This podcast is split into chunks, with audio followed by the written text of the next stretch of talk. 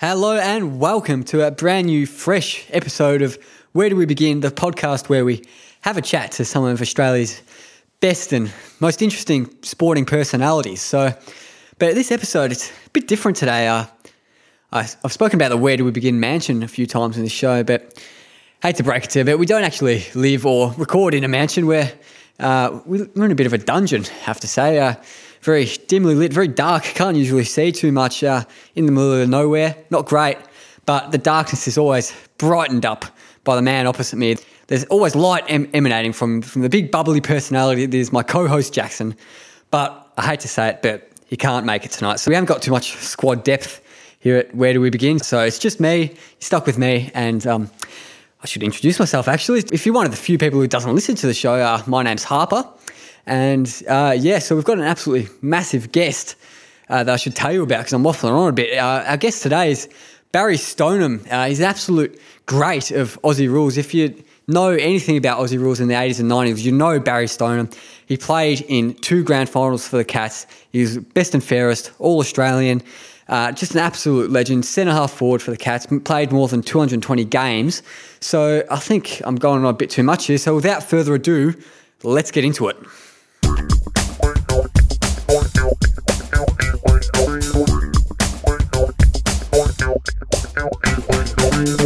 Now, I know that Jackson will be absolutely gutted to be missing out on this episode because we've got an absolutely huge guest. He's a legend of the Geelong Cats Footy Club. And if you've listened to the show, you'll know he and I go way back. So, Barry Stone, and welcome to the show. Yeah, nice to be back, Harper. Thanks very much, and uh, good to speak to you. Yes, um, great to have you on. So, we're in lockdown at the moment here in Melbourne. Uh, are you in Melbourne or are you a bit out in Geelong still? I'm actually down at yeah, down at Point Lonsdale way. That just uh, we've actually just cut a long story short. We our house in Melbourne is sort of under quarantine as well due to insurance. So work's been happening the last six months, which is going very slowly, and we can't live in there. So we're down at Point Lonsdale, which is not a bad place to isolate. Yeah, yeah, not bad at all. But um, back in lockdown, uh, when the whole country was in lockdown, what did you get up to? Oh, look, I'm still working, so um, I'm very I'm one of the lucky ones, I suppose. That I'm still working full time. Um, I work for a consultancy company um, in Melbourne, and obviously we're working remotely from home. So uh, just working from home every day at the moment, on or, from Lonsdale every day. Um, talking with clients, a lot of meetings. So it's sort of been still pretty busy um, as far as meetings go. A bit more challenging work wise, but look, I'm still I'm sort of very fortunate to actually have a still have a full time job at the moment. Yeah, yeah, that's very good. Um, so obviously in Point Lonsdale, but Geelong boy, born and bred, but it's a bit of a, it's not quite a big city, but it's not quite a little country town. So what was it like growing up there? Oh, look, yeah, it was fantastic. It's, uh, as you say, it's sort of a, it's got bigger now the last few years since I was growing up. It's uh, really developed a lot. A lot of people relocating down this way in Geelong and also the, all the different coasts. But yeah, it's a great spot. So I actually was lucky enough to be a born and bred Geelong person. Uh, and back in those days, there was no draft. So it was more of a zone situation where obviously you play in Geelong as far as local footy goes. You're going to go and play Geelong footy if you're lucky enough. So, um, yeah, it was a great little town. When I say little town, it's actually uh, really big now and a lot of population. But I was a St Joey's college boy. Uh, a lot of lot of schoolmates are still mates of mine down here. Um, we, I moved to Melbourne I'd say about 20 years ago, uh, but my family's still in Geelong and I've never left. So, you know, I'm, I'm, down here as much as I can be. Yeah, you mentioned it briefly there. Uh, no draft back then. So some of our younger listeners might not know how it worked. So can you explain the zone system a bit? Yeah, sure. So um, I suppose in my my case, uh, when you're a young guy playing footy at the local schools and they had a scholarship squad for Geelong, Geelong scholarship squad under 16s, and then you, uh, as you went along, sort of Teal Cup was back in, that was I think under 17 Victorian state representative. And then you more or less get invited down by Geelong Footy Club if you're lucky to um, train with under 19s. And back in those days, under 19s was very, very competitive. There was a lot of local players and also country guys from from different parts of, of, of Victorian country who were zoned to Geelong. So, for example, Cobram, Barooga, or in particular, where the Hockings are from, Stephen and Buddha, uh, and Johnny Barnes. They, uh, well, Johnny Barnes came later, but Buddha and Steve were actually Geelong uh, zone. So a number of these sort of people who would train for the under 19s and try and get on a list uh, initially. And if, and if, you did get on there, then you actually make your way through the ranks if, if you could. So you know, under 19s means reserves, and if you know, on occasion you might be invited by the senior coach at the time to train with the senior squad as a young, like 17 or 18 year old, which was quite daunting back then. But it was, it was it was great also because they would invite all the local players from all the different clubs that you know and grew up with. So you'd be training with mates of yours who might play for Grovedale or St Joey's or St Mary's or, or somewhere. So it was quite a, uh, a good place to be and quite a good environment. Was there much of a rivalry between Melbourne and Geelong? Because I guess Melbourne might have been viewed, especially back then, as the bigger brother with all the most of the Victorian mm. teams and biggest city. Was there much of a rivalry? Yeah, look, there probably was. Probably certainly more so back then, I think, because uh, I think back in those days, going to Melbourne was a big, big trip. Um, these days, you sort of people commute every day, and it's nearly joining up. It's that close together. So, yeah, when, you, when you're younger and playing footy, and certainly to go to go to Melbourne and play footy was was, you know, was exciting in a way when you're a young guy coming through the ranks. Um, you know, when we played footy early days, we'd get a bus up together as a footy club to Melbourne, and obviously the bus back, which really, in my opinion, really created a great bond and, and culture within the footy club. But it, there was a sort of rivalry um, because you know, again, as a young guy growing up or a young girl, even you, when you go out a young person. Um, we never went out to Melbourne. If we did, it was a real big excursion. So it was sort of one of those things where Geelong was our town, and uh, we sort of kept pride in that fact that it was our own. But on occasion, go to Melbourne for the weekend and uh, really enjoy it. Yeah, yeah. So I guess everyone's a Geelong fan out there. No, not, not all, I mean, a lot. A lot are obviously, but there's also that um, element of other clubs. I mean, you know, it depends who they who their parents might have supported when they were younger. Um, I'm not sure the percentage wise, but I'd say be you know, a good 60, 70% Geelong supporters, um, even if not more. Um, but it certainly is other clubs around that they do follow. But yeah, certainly when you when you drive down to a game these days or any days over the years, you certainly see a lot of blue and white uh, scarves and beanies coming out of the houses, walking out of Kardinia Park, which was which is a great feeling. And even these days, when uh, well, not, not this year, of course, but over the years, I do a lot of corporate functions for the footy club with Billy Brownless, and um, we host a lot of their functions. And it's just one of those unique environments to go down to a, I suppose, a regional town, regional city, and still have their own footy club, and to walk in and have that real atmosphere, like a bit like the old days of Windy Hill at Essendon and, and you know, Princes Park for Carlton and these ones. There's something special about it for sure. Yeah, so first season, 1986, how did you find out that you'd been recruited to the Cats? Yeah, well, I actually played, so in 1985, I played for my local footy club, uh, which is St Joseph's Football Club in the GFL. Uh, they are now, they were in the um, GDFL back then. So I played in the seniors that year. Sorry, 84 actually, 84 it was, and played in my only senior premiership when I was 16 with them. And then the following year, 85, went to Geelong under 19s and reserves. So I played reserves that year in 85, played in the final against uh, Essendon at VFL Park. Terry Daniher, I think, was in there, and Simon Madden, these senior players were in the reserves final for some unknown reason. Um, and in 86, I was probably about 81, 82 kilograms, so very tall and skinny.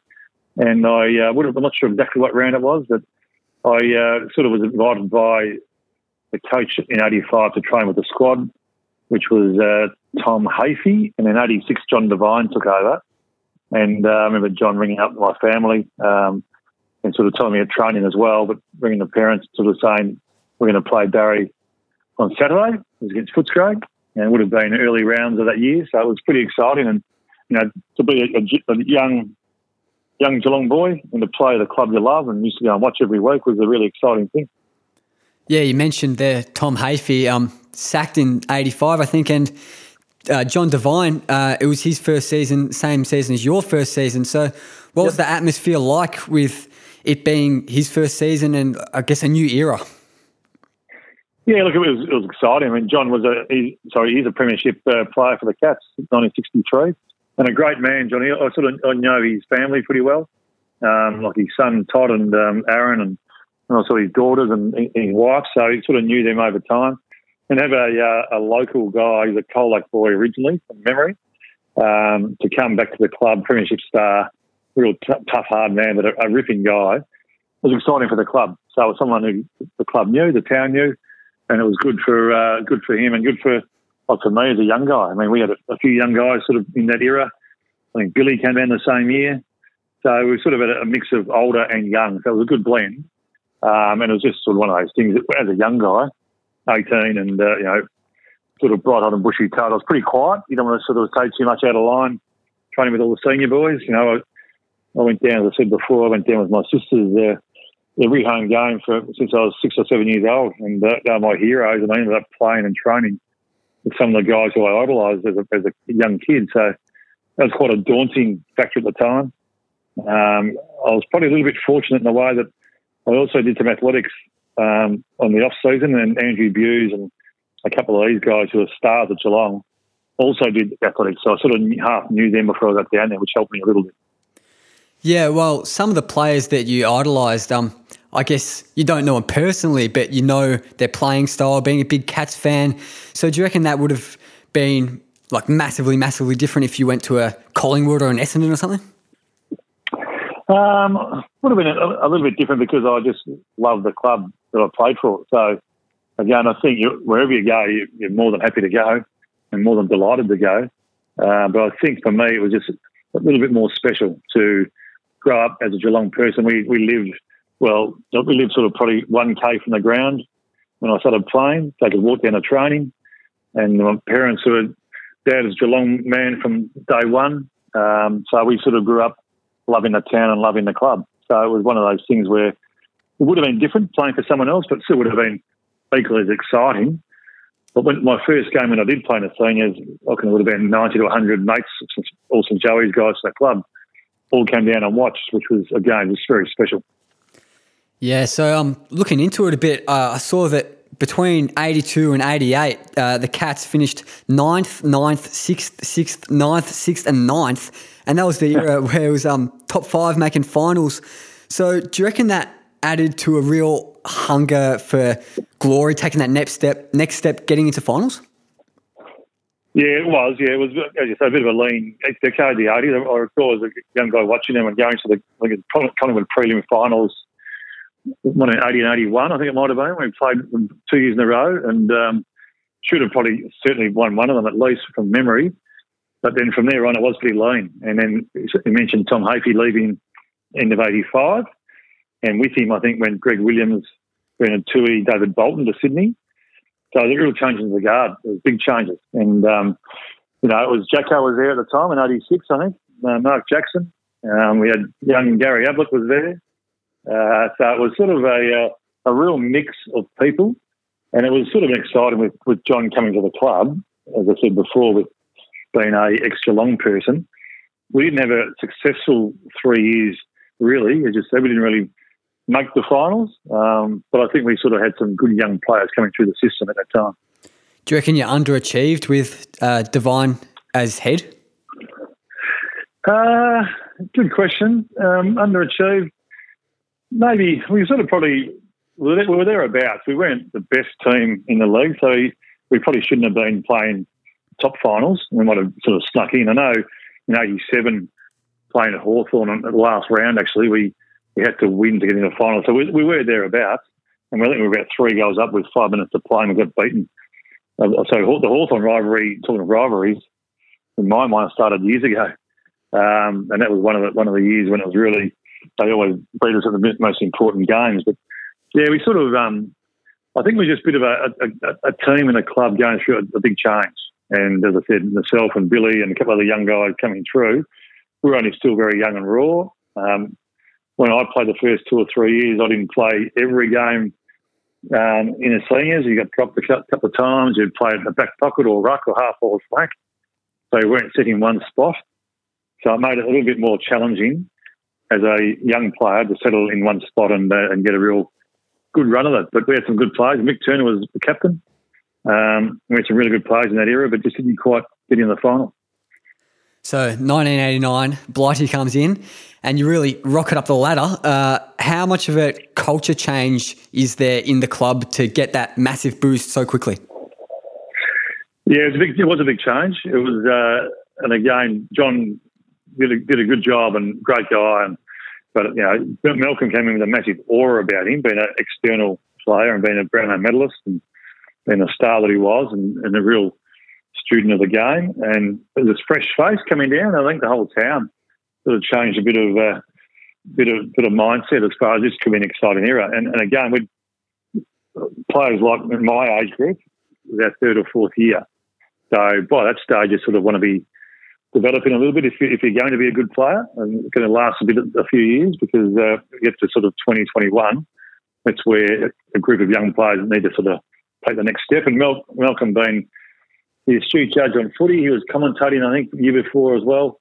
I watched a lot of Geelong games and identified certain players where he thought would be able to play where. And um, it was a pretty exciting time for the whole club when Malcolm arrived, and you can sort of just feel it take another step up. So, with that new coach, did he give you any personal challenges or goals to set yourself that year? Yeah, he did actually. He did. He uh, we we sat down, and as I said, I was, I was pretty um, pretty slight in in, um, in, the early days, and he sort of said, for one thing, was to try and build up a little bit without going too too big. So a bit more time in the gym. But he also said to me, and I won't never forget it, but he he said he, he wants to play me centre half forward, which I hadn't played there really before. Um, he'd been watching me in the in the commentary box the year before, and he also said, uh, "We'll give you at least ten weeks at that spot. So if you have a uh, have a, an ordinary game, we won't drop you um, because we'll give you the confidence." And, and, to me, that really helped. And I think he probably said to every young player that uh, we're going to persevere with this young group: Gary Hocking, Robert Scott, Billy, um, myself, Shane Hamilton, a few of these guys. So um, he, he certainly, and he started teaching us the little one percenters of things you never really think about. How, how you tie your shoelaces on the side of the boot and how to actually aim for the right hand goal post and all those little things that sort of don't even sort of think about when you're playing football. But he was a very, very astute person regarding everything, preparation wise and also game plan wise. So you mentioned you moved from centre half back to centre half forward. It's happened a bit uh, in more modern times, but uh, how often had it happened before you? Before me, as far as changing spots? Yeah, yes, um, swinging from uh, to the other end. Yeah, look, I'm not, not really sure as far as other players at other clubs. When you look at, again, growing up, Paul Vander Haar and Peter Knights and all these guys, they seem to play in a one spot most of the time. They might go down and, like, to a centre, from a centre back to centre forward for a pinch hit occasionally. But you always sort of growing up watch these guys go head to head and have duels every time they played each other, Hawthorn Essendon, those two players. And Malcolm Blight would probably be different Blight. He played everywhere, centre forward, full forward, full back, the whole lot. Um, but I think the era was changing where you had to be a bit more versatile in the late 80s and 90s. And obviously nowadays they're even more versatile. But I think you sort of had to uh, have more than one string to your bow because if you weren't working somewhere, you need to probably change it up and go to a different spot to be more valuable to the team. So the Cats, uh, while you were there, lost four grand finals. You didn't play in all of them, unfortunately. But um, did you th- ever think that you were going to win a grand final? Uh, did you? Were you a bit? Um, do you reckon you got a bit cocky, maybe? Uh, no, not no, not cocky. And not, not cocky. I think we, we certainly always thought we were a chance to win one. We always, every year, go, go into it, and we were up to the finals most years in that 99 all the way through. We might have missed one or two years, but we are always a chance. Um, yeah, we sort of got asked that question a lot, obviously. We, we had lost four in seven years 89, 92, 4 and 5. Uh, and again, this is no excuse whatsoever, but when you look back at those years, I think certainly 94 and 5 we were the second best, if not the third best obviously second best who made the grand final. But the Eagles and Carlton Footy Club were, were two dominant forces. Um, and 92 was probably our, nearly probably our best opportunity to win in hindsight because we were more mature. We were leading a half, leading a half time. You know, we certainly were really, uh, we were probably 23, 24 at that, that stage as well. So you knew the game pretty well. Um, we certainly always had confidence of succeeding, that's for sure. And Malcolm had that attitude as well. Um, after four losses, it got a bit harder. Um, you know, the town certainly found it very difficult, and the players did after losing four. Um, and they probably had a bit of a change up of players after that. And obviously, the Gary Ayres came in for the, the fourth grand final, 95, as coach. How much did the uh, the drought and the streak of losing grand finals play on your mind as you made the next one and the next one? Yeah, look, it was. Um, we, we didn't sort of didn't really impact us mentally. I don't think it was more part of the town really because they were impatient. Obviously, the last premiership was '63, which is a long time before that. So you know, every year when we lost, the support was still there, and every year they came back. But you know, if they lose the grand finals, they get a bit more impatient, and you know, they certainly. I'm surprised going into '94 and five, they they went in as a, as a spectator and supporter, a little bit anxious. Whereas as players, you don't. I mean, every time you cross that line, you always thought you were a chance to win, regardless how good the other the opponents were. So we, we never, I, know I didn't, hopefully the other players didn't, but I know I didn't go into a game thinking, you know, well, we lost last year. It's just more, it's a new year, new game, and you just go for it. So we just, unfortunately, I was listening to uh, actually Peter Riccardi talking the other, other day somewhere, um, and he mentioned the same thing because he played 92, 4 and 5. He said, look, it's just one of those things. This weren't good enough in the end. It burns away at me. Um, you never, you'll always regret not winning one. But we had the opportunity to be there. It was a great experience. Not great at the end of the game, but you know, we're lucky enough to play there anyway. So some players don't get a chance to play in a grand final. Yeah, um, obviously a one-team town, like you mentioned, just the Cats in, out in Geelong. Um, how much do you reckon that factor, being the one-team town, uh, increases the pressure on the team? Do you reckon? Uh, yeah, look, I think um, there's a bit of pressure. There's no doubt about that. Um, but you know, it goes with the territory. You, you know, Geelong is a small town. Really, it, it's you go down a milk bar or go buy a paper or a cafe and get a coffee. You know, you are recognised, whereas Melbourne you're probably not as much. But again, that's that's all part of the deal. It's um, you choose to play the game, and spectators in general are very, very good. Supporters have been awesome over the years. You might get one or two have a crack at you over the years too, but that, that's all part of it. They pay their money. But the supporters have been great. You know, they they certainly support you when going good or, or poorly most of the time. But it, yeah, I think that extra pressure was just sort of there um, subconsciously in a way because we'd lost, well, we hadn't won since 63, so the town was crying out for a premiership. And I think in those days when we were playing, things were pretty tough in the economy for Geelong, where Pyramid was a, the building society went down, Ford was battling a little bit. Know, things weren't going that strongly. We lost a couple of grand finals they needed a bit of a boost. And uh, we couldn't really, I mean, certainly week to week in, in the finals until grand final day, we could actually provide it. But when, when we lost the main one, a lot of people were pretty disappointed. Yeah, so um, you missed the 94 and 95 grand finals through injury. Um, and that was mm. so you didn't play for the first half of 94, and then you played about eight games, I think. Um, and then a leg break at the end of 94. So and then out and for a couple of years until 96. So, how much did the leg break and just not being able to play affect your mental health? Yeah, look, it, it did. And again, um, in hindsight, when you look at it now and you think about it now, it, it really did. Um, not nothing, nothing bad, but back in the game, those days were like 25 or so years ago. Um, it wasn't sort of recognised back then. And you're right, 94 when I was at the peak of my career at the time, I just finished off a really good 93 end of the year. We didn't make the finals, but I was playing reasonable football and I was feeling good. And 94, I, I think I did my calf the first few weeks, um, sort of recurring calf injury, and then got back into it. And as you say, broke my leg and ankle at the same time towards the end of the season. So having missed the finals, um, I was vice captain at the time as well, and I, I, did try to come back for the finals. And uh, again, looking back, probably shouldn't have tried at all. And then 95 missing. It certainly was a uh, it was a tough period. Um, you're a young guy, you're 25, 26. Um, things were going pretty well in your footy career, and all of a sudden it stops. And I think also due to my, I suppose, enduring injuries and uh, a lot of impact, a lot of effect as far as infections and a lot of operations afterwards made it a bit harder for me because it wasn't a clean break, it wasn't a clean operation you know, I wasn't back in six months' time or, or ten weeks' time. I more or less missed two years, so it was it was pretty tough. Um, I was captain in '95, didn't play a game, and I suppose watching two grand finals being got belted by both Eagles and Carlton being on the sidelines made it all the more challenging for me at the same time.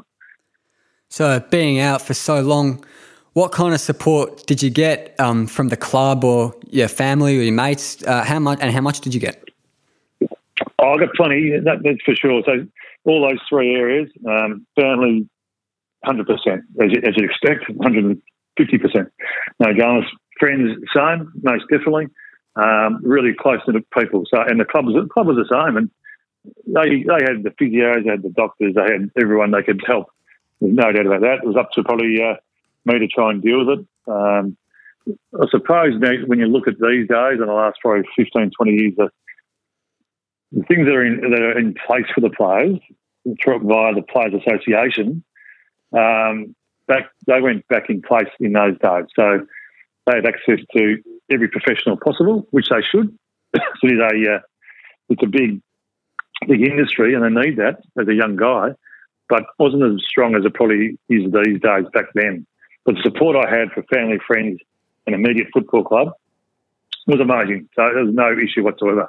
It's one of those things you got to work through as a, a young person and to get these challenges at different parts of your life. Flipping over from a bit of an individual low light to some individual highlights. Uh, BNF in 1990 and All Australian in 92. Uh, how careful do you have to be not to let uh, those individual honours affect you and maybe get a bit cocky? Yeah, look, I, think, um, well, one thing is, uh, I know if, if, you ever did, your mates uh, and your teammates and your family will bring you down. Um, and again, I think that's the beauty of where how I grew up was uh, the, the, mates I had outside of football um, from St Joey's and other parts. I kept, I still do, keep very close contact with a lot of them, and even more so back then. Um, and they sort of obviously talk footy, but other things outside of footy. So you've got to be cocky, they'd pull you in the line straight away. That was, that was, a, that was a great thing about it. And I, look, I wasn't that sort of person either, I don't think, to get ahead of myself because I was very lucky to be in a situation. You know, you, you enjoy life, there's no doubt. You're on top of the world when you're young in your 20s and, you know, you're playing state football with the best in the, best in the business and getting the best and fairest. And that sort of thing was fantastic. And it was just one of those things where, you know, you, everything seemed so good and so, you know, uh, so perfect at the time because you're young. There's no real stresses other than, other than getting a kick on the next next week. So, yeah, look, it was one of those things. Just the environment around me, people around me, really helped that cause. Yeah, you mentioned state footy there. The state of origin obviously hasn't been around uh, in its old form for quite a while now. Not in my lifetime, I don't think. Um, but what was that like? Was it just a bit of a, um, oh yeah, I'll, I'll, go do this, but I don't really care, or was it a massive honour to pull on the big V shirt? No, massive honour, massive honour. It was uh, it was one of the biggest highlights of my career, if not the biggest. I mean, certainly playing grand finals up there, probably number one. State footy was amazing, and I recall a game you mentioned how. Uh, well, first game at Geelong. Well, the first Victorian game, remember Ted Whitten Senior who we sort of knew because he used to commentate. It was called 3GL and now it's called K Rock, a radio station in Geelong. So he was down here every week. So we sort of half knew him just from that, but he was bigger bigger than life. And I remember calling, calling my father on a Thursday night um, at, at, their home and sort of said, Yep, I've been picked. So state footy was um, was incredible. We used to drive up with as a group. It was um, a few of us from Geelong actually got selected over those years you know, we get a Bewsy and Neville Bruns and Robert Scott and Couchy. And a few of us would drive up there as a group, played at the MCG on a weeknight, and you walk out and there's Plugger Lockett and, you know, obviously Gary Ablett and all these stars around. Excuse me. And it was one of those things where we'd play on a Tuesday or Wednesday night in Footy Park or at, at the WACA in Perth or Subiaco or MCG against um, Adelaide, sorry, South Australia in the early '89. That was massive buzz, and the crowds. I think I, played in that '89 one where we beat South Australia by a huge margin. There was ninety thousand people there, and they had I think it was Lockett and Ablett in the forward line, and Ben McBrett in the centre forward, and all these guys. So yeah, it's one of those things you cherish as an ex-player. Uh, Andy Collins, we in the program not long ago together, we played state footy a number of times. So uh, it was funny back then. You're playing on Saturday at Geelong, you'd fly to Perth or South Australia, um, play on a Tuesday night, come back Wednesday, and then play Saturday at Geelong again. So it was three games in a week, but you just felt so good. You felt on top of the world. Do you reckon there's any chance we'll be able to get it back in its old form ever again? Oh, I don't think, not the old form, I don't think. No, which is a pity, but it's a national comp. So it's sort of, uh, you know, you've got the Eagles and, and Dockers and Crows, and they're sort of there. They've got their own sort of half state teams, I suppose, in a way. So you won't get it back, I don't think, as it used to be.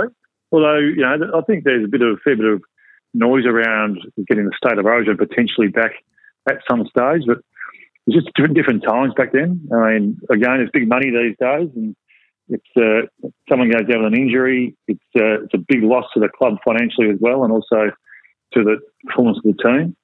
And um, you know, I just think it's a different mentality now. But it's one thing that I'm I'm so glad and happy that I was a part of in my career. I just it's irreplaceable for me. Now, I'd say you would have played on a bit in the state of origin, and yeah, uh, well known for having a bit of a massive media rivalry, at least with him. Glenn Jakovich, how much yeah. uh, was that a rivalry like in real life as opposed to just the media beat up around it? No, it was, big as far as um, playing on him for sure. I mean, personally, all good. Um, I, don't, I don't know him that well to the different states, but yeah, certainly state footy. And he played, I mentioned Teal Cup. Um, Teal Cup back in 80, 85, um, we played, we were the first Victorian team that you wouldn't know this name probably, you're very young. Slug Jordan was the coach, Victorian coach at the time, the late Slug Jordan. I think we were the first Victorian team to be beaten in the grand final, and Western Australia beat us. Oh, wow. And they're the likes, they're the likes of Peter Sumich, Chris Lewis, Glenn Jakovich, all these guys playing, John Worsfold, the under 17. And they were big boys. But so from there on, you know, Glenn Jakovich and I, he was centre half back, I was centre half forward, and we were playing each other twice a year for many years. And he was uh, was a champion footballer. They're a champion club and team. Um, they were tough and hard and skillful and, and big, strong boys. So yeah, the rivalry between Jacko and I was was strong, um, and and you love that. I think um, you see the, the the footy these days, and you see the midfielders like Cripps and Bontempelli and these guys go head to head. That's what you want. You want to see every time two teams meet, you got two players that go head to head every time. And Jacko and I, we were that, I think, and also Stuart Lowe and myself against St Kilda and Geelong. It was one of those things where when we played St Kilda, I'd play in Stewie Lowe. So it was a great thing, and, and two great players, that's for sure. Now, I've got to ask, you wore number 26 for most of your career, but having a look at it, on your debut, you wore number 53. So what was that's that about? Right. Yeah, look, I honestly don't really know. I think um, when I played reserves, I think I was 63. Then um, 53 went in the list in 86. And uh, again, you don't really think about the number at the time. Um, you don't really care what number you get if you get to get on the list and have your first game. But it didn't last too long, 53. And um, again, it's great to have 26 for a few reasons. One, because it sort of began to own your own number and it became pretty important for me now that Philly is 26. And I watched Tommy Hawkins very, very closely. And you sort of have a funny little affiliation to the guys who wear your number. And I remember going to the young guy watching. I said before when I went down to the young kid. Well, Jack Hawkins wore 26, and uh, he was one of my favourite players. And then to get his number, um, and then now his son wears it. It's uh, it's quite a special thing, and um, it's just nice to watch him get Tommy going so well. And as I said, you might you rarely see these young guys, but when you do, you sort of get that special connection. Yeah, not too many uh, famous number 53s, but I noticed Leigh Matthews wear number wore number 53 for one game. Actually, in 1973, he wore number 53 against Carlton, which was just for one game. Bit weird, but well, there you go. I mean, I mean, esteemed company. Yeah, exactly. up there with the best. Um, but so you spoke of Tom Hawkins. Have you taken up much of a mentoring role with any players at the Cats since you retired? No, look, I haven't really. No, it's um, I, I, I, did get involved in the on-field side for a year in uh, actually 2006, which uh, wasn't a good year, so maybe it was me. Um, Bomber was the coach. Bomber coached me my last year, and he was great for me. He kept me on when I probably could have been finished up. uh, and he, he, we had a great relationship back then. Oh, for 06, he approached me to become like a, I suppose like a part-time ruck coach slash big man coach, get one night a week, and then on match days become a runner. So I did that, and I enjoyed it actually. Um, but the hardest thing because you work full time outside of football clubs. I didn't go into the coaching area when when I finished. Um, I sort of preferred to go into other areas of work. So I never really became an assistant coach, but I had that opportunity to sort of help. Like Steven King was in the ruck, and a couple other young guys. I mean, Matty McCarthy was he was uh, like a young forward coming through. They sort of try and help these young guys when you could, um, but haven't really been involved with players on field over the last few years. And yeah, because they have well, that's like ten, I suppose, coaches really with development coaches and system coaches and VFL coaches. So it's a very big. Um, we've got a big group of very experienced and talented coaches who you know can do the job. So I certainly watch closely Geelong games and Geelong how they go. Um, as I said, Billy and I are still involved, keeps your finger on the pulse a little bit in the corporate functions, but um, nothing on field. Now, uh, captain for four years, but one of those injuries sidelined, of course. But how did the captaincy affect your the new role? How did it affect your mindset and change your mindset? Uh, firstly, it was a, a great, great honour to be captain. No doubt about that. That's one of, again. It's up there with the best of them. And uh, my only regret with that is I, I couldn't be at my best as a player when I was captain. Um, you know, I was certainly if it I could. Hopefully, I, I was a reasonable captain. But because I'd been out for two years and I came back, it took me a long time to get back into it.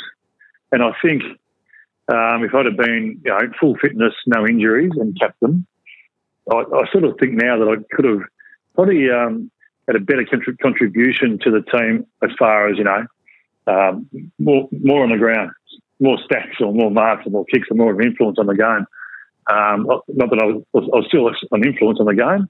I was still being played, but I think when you're captain, you like to be your best. And uh, I did my best. Certainly, it did take me a while to get back from injury. And uh, at times, I suppose, when you look back, you probably did play in your mind a little bit to think, well, you're the captain of the team. You've got to actually lead from the front performance wise. And at times, I was a bit limited because of time time away from the game, and then coming back and have a few other injuries due to that absence. If that makes sense, you miss two years, you always come back with other injuries, soft mm. tissue, and other parts of your body. So it was a fantastic time to be a captain. I loved it, but I just wish I sort of had been a better player for the captain. Now, I'm not sure if you'd been captain of any, uh, like your junior clubs before, but did you have much of a leadership personality in your junior days?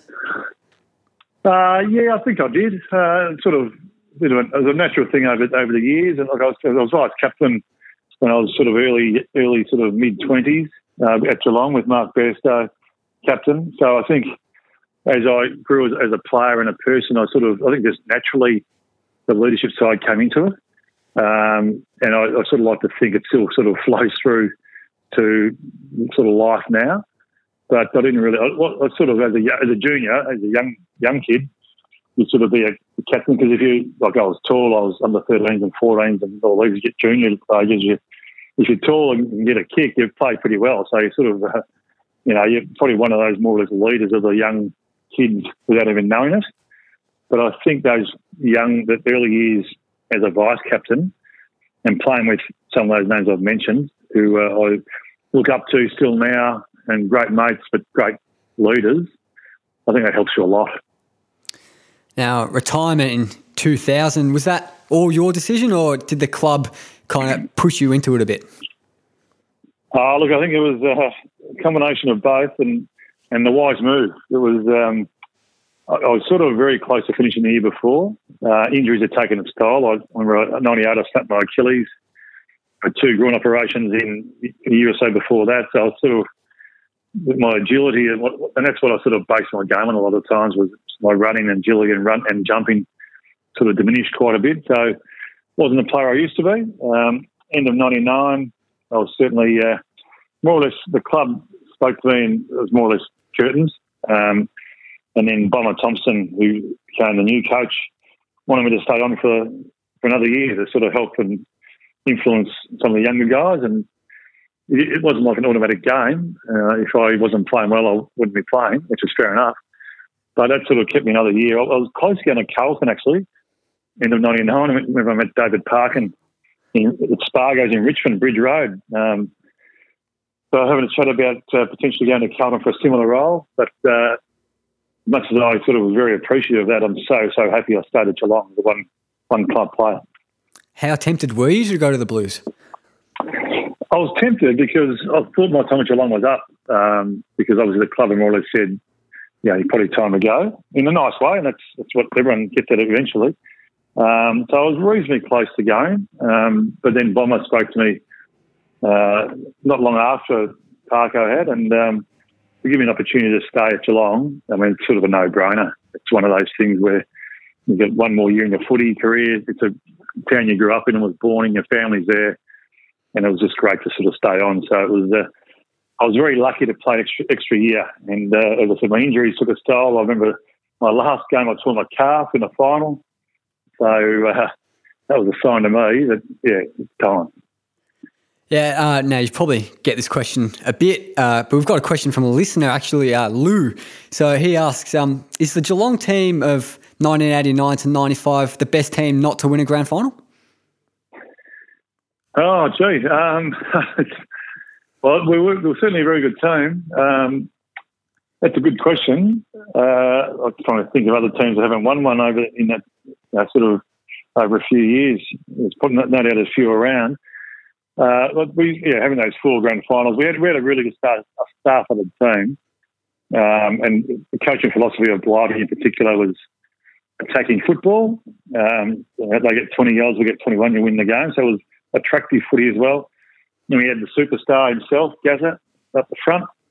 And we had the non-ball brigade, which is very, I mean, some great on-ballers over the years. But Mark Bairstow, Paul Couch, Garry Hocking were three of the best ever, in my mind. Um, and they were certainly superstars. With Billy Billy Brownless, who, because I suppose his media image these days, probably isn't um, given enough credit as far as his footy career went. He was a champion player, the Cats, um, kicking over 500 goals for Geelong. Uh, and we had with some really exciting players. So, yeah, look, we were probably one of those where we should have won one. Just, just nice to have just won one. Um, so we retired, and 20 years later, like now, so we've won one premiership would have been lovely, but not today. Now, we mentioned old uh, Lethal Leigh before. Um, now, that famous assault charge incident, uh, the big hit on Neville Bruns, how much did that affect the players and the club in general? Well, I wasn't there at the time. I, was, I think it was the early 80s. Oh. Um, I, I, certainly, I recall it. I, did, I, certainly recall it very clearly um, at the time as well, but obviously the vision since. But I, uh, I'm not sure what year it was. It might have been 84 or something. Yeah. Um, so it was close to me, but it, it would have rocked the club and rocked the town. Um, but uh, it was a pretty ugly incident, the whole lot. I remember even Leigh was running off the ground with a uh, broken nose and something else. So it was a pretty spiteful clash, that one. Yeah, now um, moving on post career, I guess. Uh, I'm not sure if you had some Spice Girls blaring out of the shop and some offering some Game Boys out the front, but it's one of the most 90s and 90s Geelong things, especially I've ever heard. Cabazas. Tell us about Cabazas. Yes, yes. Cabazas, it wasn't big enough for any uh, dancing people around. It was a, uh, so I used to live in a place in Geelong West, and um, a mate of mine who was a landscape gardener at the time. So Cabazas was actually early 90s. I was still playing footy. It was the peak of footy. Um, and I, we sort of said, like, there was a spare spot down a, in a little village in Pakington Street, it's called, um, where he'd work during the winter when I was busy and during the summer I'd work when he was busy in landscaping. So it was a kebab place. So it was more or less takeaway kebabs, not not at night, uh, during the day from nine till four. Um, fast food, but fantastic food and coffees and all that sort of thing. And it went very well. It was only a small, tiny little place.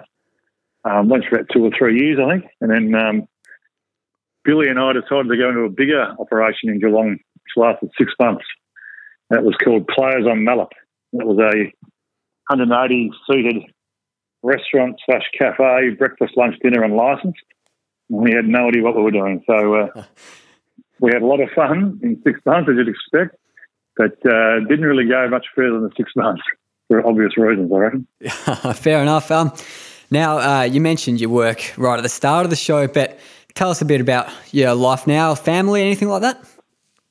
No, we don't have any kids. We've got a four-legged uh, Labrador. Um, but we don't have any kids, uh, Leanne and I, but certainly uh, engaged and, and uh, enjoying life, both working. My work, so since I retired, I've sort of been in, I've been in sales for a long time. So probably from '95, my first sales job was at Valvoline Oil Company, where the great Mark Maclure was my first boss in Valvoline. Mm. I think he's still there, ex Carlton chat. Yeah. Um, so I sort of went from there, and then when footy became towards sort of I think it was '98 sort of time. I was coming not full time, but sort of semi full time. So I was either re- retired from footy a couple of years earlier or resigned. So I finished up there and went to Konica in Geelong for a while. So I had a number of sales jobs. Um, when I finished footy, I studied uh, sort of a post diploma. I was a qualified teacher many years before that, but post diploma in sports business, and that was where I was going to go. But sort of got involved in a few sales areas in the last well, the last eleven years and the last year and a half. I've, I've been at a company called ASG Group, uh, which is in IT consultancy, and it's been 11 years in the industry and a year and a half at ASG. So it's, uh, I never thought, Harper, in, in uh, many years before, that I've ever been IT. um, it's one thing I never knew anything about, but I've been there for 11 years now, so it's all going well. During your footy career, did you plan much for your post career life? Yeah, we, we sort of did. And I think, again, it became one of those things because we, for the majority of our, my career, we worked full time. So we'd train at night. We sort of go, I'd have a full time job. As mentioned, like Valvoline was probably one of those more more corporate full time jobs in the 90s for me. Um, I've had a few other things before that, teaching and everything else. But we'd go to work from 8 till, say, 5 and then go to training at 5.30 um, and sort of work every day. So I think that's sort of again, it, was one of those natural progressions of when you do finish, you've got that sort of base behind you anyway of working. And I think, I, I, I think for any player these days, I, I was very lucky to, to get, to know a lot of the corporate sponsors of the footy club, uh, who are still friends of mine today. And uh, they, they've been a great influence and support for me over the years. So it sort of was a, a bit of planning in place. And I always liked to have something in mind when I was going to finish footy because I knew it was going to eventually end. Um, teaching degree was there, but I thought there's other things I prefer to do, and um, sort of just progress from there. But I think it's really important for anyone to, in, in particular, footy players these days, to have something planned in place and can finish tomorrow. You can do your knee, um, you can do it three or four times. we've got Dan Menzel, who's going to be a great player, and he's not playing anymore in the AFL because he had three or four knee operations. So he can finish any tick of the clock. Yeah, exactly. Yeah. Now, we've got one more listener question. This is from another Barry, and he's a big Cats fan. So, um, and he might be uh, Chris Scott Burner account. Actually, he might want to get you on the coaching panel. But uh, he asks, what three changes would you make to the current Cats side to turn them into a premiership team? Oh, gee, even personnel wise. Oh, oh, well, not not personnel wise. I don't think. I think he's just talking about the general tactics or anything. Right. Gee whiz, that's a tough one. Um, I've got to watch a bit. I've got to watch a bit closer as far as the, the games at the moment. I think, as far as just generally speaking, so Geelong is obviously included in, in this, but just a general view of the games at the moment, and it's been a tough year. So probably try and put a little bit of this this year away from it, from the side. But the last couple of years, it's, been, it's very very congested. I think everyone speaks about that, of course, but I always think back to not, not going back, nothing worse than being a past player saying back in our day, however, um, even late 90s and early 2000s when even after I'd play, um, there were set spots on the ground and there was always those duels. And I think the crowd and the players and the sport needs that sort of excitement in the game and congestion makes it a pretty unattractive games at times. Um, I think again, it's just generally, it's not too long, but ticking backwards too much is annoying. Um, and I think that's a really a bit of a, not a blight in the game, but certainly uh, slows it down. And all of a sudden, people are fighting back, and there's 16 players in the in the forward half. So those sort of things, I think, are really important. I think Geelong's look, Geelong's uh, last they've an amazing era the last few years. They've won three flags since 07. They've been in a few prelims. They've been finals most years. So they've been very, very good. Um, they've got a pretty attacking, when they play attacking footy, they are they're unstoppable at times. And uh, I was on sort of that old adage of attack. You need a good defence, which they do. Defence is sound, very sound for the Cats. And um, the forward line, when they attack, move the ball on quickly, um, be it by foot or hand, that's when they play their best footy, I reckon. When they start zigzagging around and chopping and changing, and slows the game down, but they're better when actually the ball's going forward quickly. They've got some dynamic players, and they've got to utilise those players more. Yeah, well, I think that just about wraps us up in terms of questions, but I believe we've got a guest fan on the line. James, are you there? I am, Harper. Hey, uh, how are you? Yeah, very well, thank you. Yeah, well, now we've got you on the quiz uh, as a bit of a Jackson replacement, I guess. Uh, so it's going to be you up against Barry uh, on the five question quiz. Have you listened to the show before? I have. I've listened to a handful. Uh, early early days. Yeah, well, I guess you'll know how it works. Um, so, uh, Barry, you know how it works as well. Your name's your buzzer. So, yeah, uh, five. Fair to say, I got one out of ten last time. So, uh, James, you got not much to beat. Yeah, well, Andy's not here this time, so I think it might be a bit more competitive. Yeah. But anyway, here we go. Yeah. So, uh, question one. So, Geelong, uh, it's I guess the second biggest city in Victoria, and a few other uh, fairly big cities uh, around the states and Australia. So, um, can you rank the following Australian cities in terms of population from highest to lowest? So, the three cities are Cairns, Newcastle, and Geelong. Barry. Barry, go for it. Newcastle, Geelong, Cairns. Correct. Uh, so Newcastle's uh, seventh biggest city in Australia with 480k. Uh, Geelong's 12th with 260, and Cairns is 150k, 15th. Uh, so we'll move on to question two. Barry's 1 0 up. Question two. So uh, Feb 9, your birthday, Barry, yeah? That's right, yes. Yeah, so uh, on February 9, just this year, um, Parasite became the first non English language film to win the Best Picture at the Academy Awards. What country is Parasite from? Rocking. Have you heard of the movie before, either of you? Never heard of it. Never heard no. of it. Oh well, I'll give you a clue. It's um, it's East Asia. Okay, James. James, go for it. Thailand.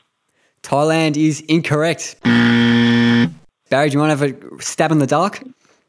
Uh, no, I'm like a fool of myself, so I won't. That's all right. Well, the, anyway, the answer is South Korea. Uh, I, I, wouldn't have known that. Uh, if you've got Stan, uh, I'd recommend giving that movie a watch. It's pretty good. It's uh, I'm pretty underrated, even though they got, they got the Academy Award, I reckon. But anyway, we'll move on to question three. So, uh, Barry, you were all Australian in 92, but you were named centre half back, even though I don't think you played centre half back that year, which is a bit weird. No. But uh, anyway, so can you name the three centre half forwards uh, from the 90s in the All Australian teams? James. James just got in. Um, Wayne Carey. Yeah, continue. Um, Stuart Lowe. Yeah, and one more. Oh, um, Corey McKernan. Corey McKernan is incorrect. Barry, do you want to have a go? Uh, yeah. Would it be Chris Grant? Chris Grant's correct. Well done. Uh, yeah, famous dogs player, of course. Uh, yeah, great so, player. Yeah, Barry doing much better than last time. 2 0 up.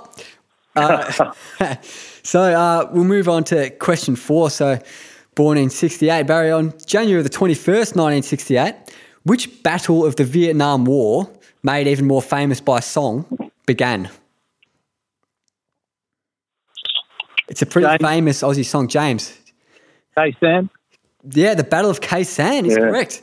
So that's 2 1 to Barry. It's heating up. But as you've both listened, listened to the show or been on the show before, uh, last question is uh, Who am I? So we're going to go down from five points with a series of clue, all, clues all the way down to one point. point, And once you've buzzed in, you can't buzz in again until you've gotten it wrong.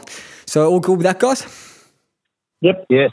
Yeah. So, James, you need two points to take the win here. So uh, for five points, I'm a former footballer, uh, Aussie rules footballer, who was born on the 3rd of June 1983 and played 208 games. I'll move on. that might be a bit tough from the five points, so I'll move on to the four points. A physical defender. I only kicked 29 AFL goals over my career at the one big Victorian club. Anyone want to have a crack, or should I continue? Please continue. Okay, I'll go on to, yes. go on to the 3.1. So I was listed at 193 centimetres tall, and I was named on the half-back flank in the 2009 All-Australian team, the same year in which I became captain of the club that drafted me as a mature age recruit in 2004. Uh, yeah, you got me here. They're hard, these ones. I can go into the two points, but James, you need to get on the two points to win. Should I keep going? Yes, I got no idea at this stage. Yeah, bit tough. Uh, so for two points, despite playing in three grand finals in over two years of the early two 2010s, I only won one premiership. So three, Collingwood player, is he? uh, I can't give you that, but you can have a guess. Uh, Barry. Barry? Oh, he's one club player, wasn't he? Not James. I was going to say James Clement. Nah, that's incorrect. Uh, so do you want to have a go, James? What club did it play at, Harper? Oh, I can't tell you that, but I can. All I'm saying is that uh, it was a big Victorian club, and he played in three grand finals in two years of the early 2010s. so you can probably work out the club from that. Oh, Brendan Goddard. Brendan Goddard is incorrect. So uh, you're both back in it now. So I'll move on to the one point. But uh, James, you can go for the draw, and we'll do a tiebreaker question if you get it here. So for one point, following Nathan Buckley's retirement, I- James. James. James, Nick Maxwell. Nick Maxwell is correct. Uh-huh. He's tied it up at two all, and we've got to go to a tiebreaker question. Good St. Joey's boy, Nick Maxwell. Good St. Joey's boy. Yeah, yeah, that's. I'll make all the questions related to your career, Barry. So St. John's, that's why I uh, chose Nick Maxwell. We're going to go uh, closest to the pin for this one. Uh, what is the population of Geelong, Barry. Barry? Barry. Oh, okay. Um, present day. So, 350,000. 350,000 is incorrect, but I'll throw over to you, James, because it's closest to the pin. Uh, 200,000. Uh, 200,000 is also cor- incorrect, but as Barry said, uh, wait, what did you say, Barry? Did you say 350 or 300? 350. 350. Oh, so James just edges it out. It's 253,269. So, congratulations, James. You've taken the win against Barry Stoneham. Thank you very much, Harper. Pleasure. Pleasure. Yeah, thanks. Well done, James. Thanks Well very much for coming on. yeah, Uh, well done, Barry. Thanks for, thanks for the contest. Thanks, mate. Another losing grand final. well, congratulations. Yeah, probably one of the big highlights of your career. But I think we'll just leave it there for now. So, massive thanks for coming on, Barry and James, of course. Thanks, Harper. Thanks very much, Harper. No worries at all.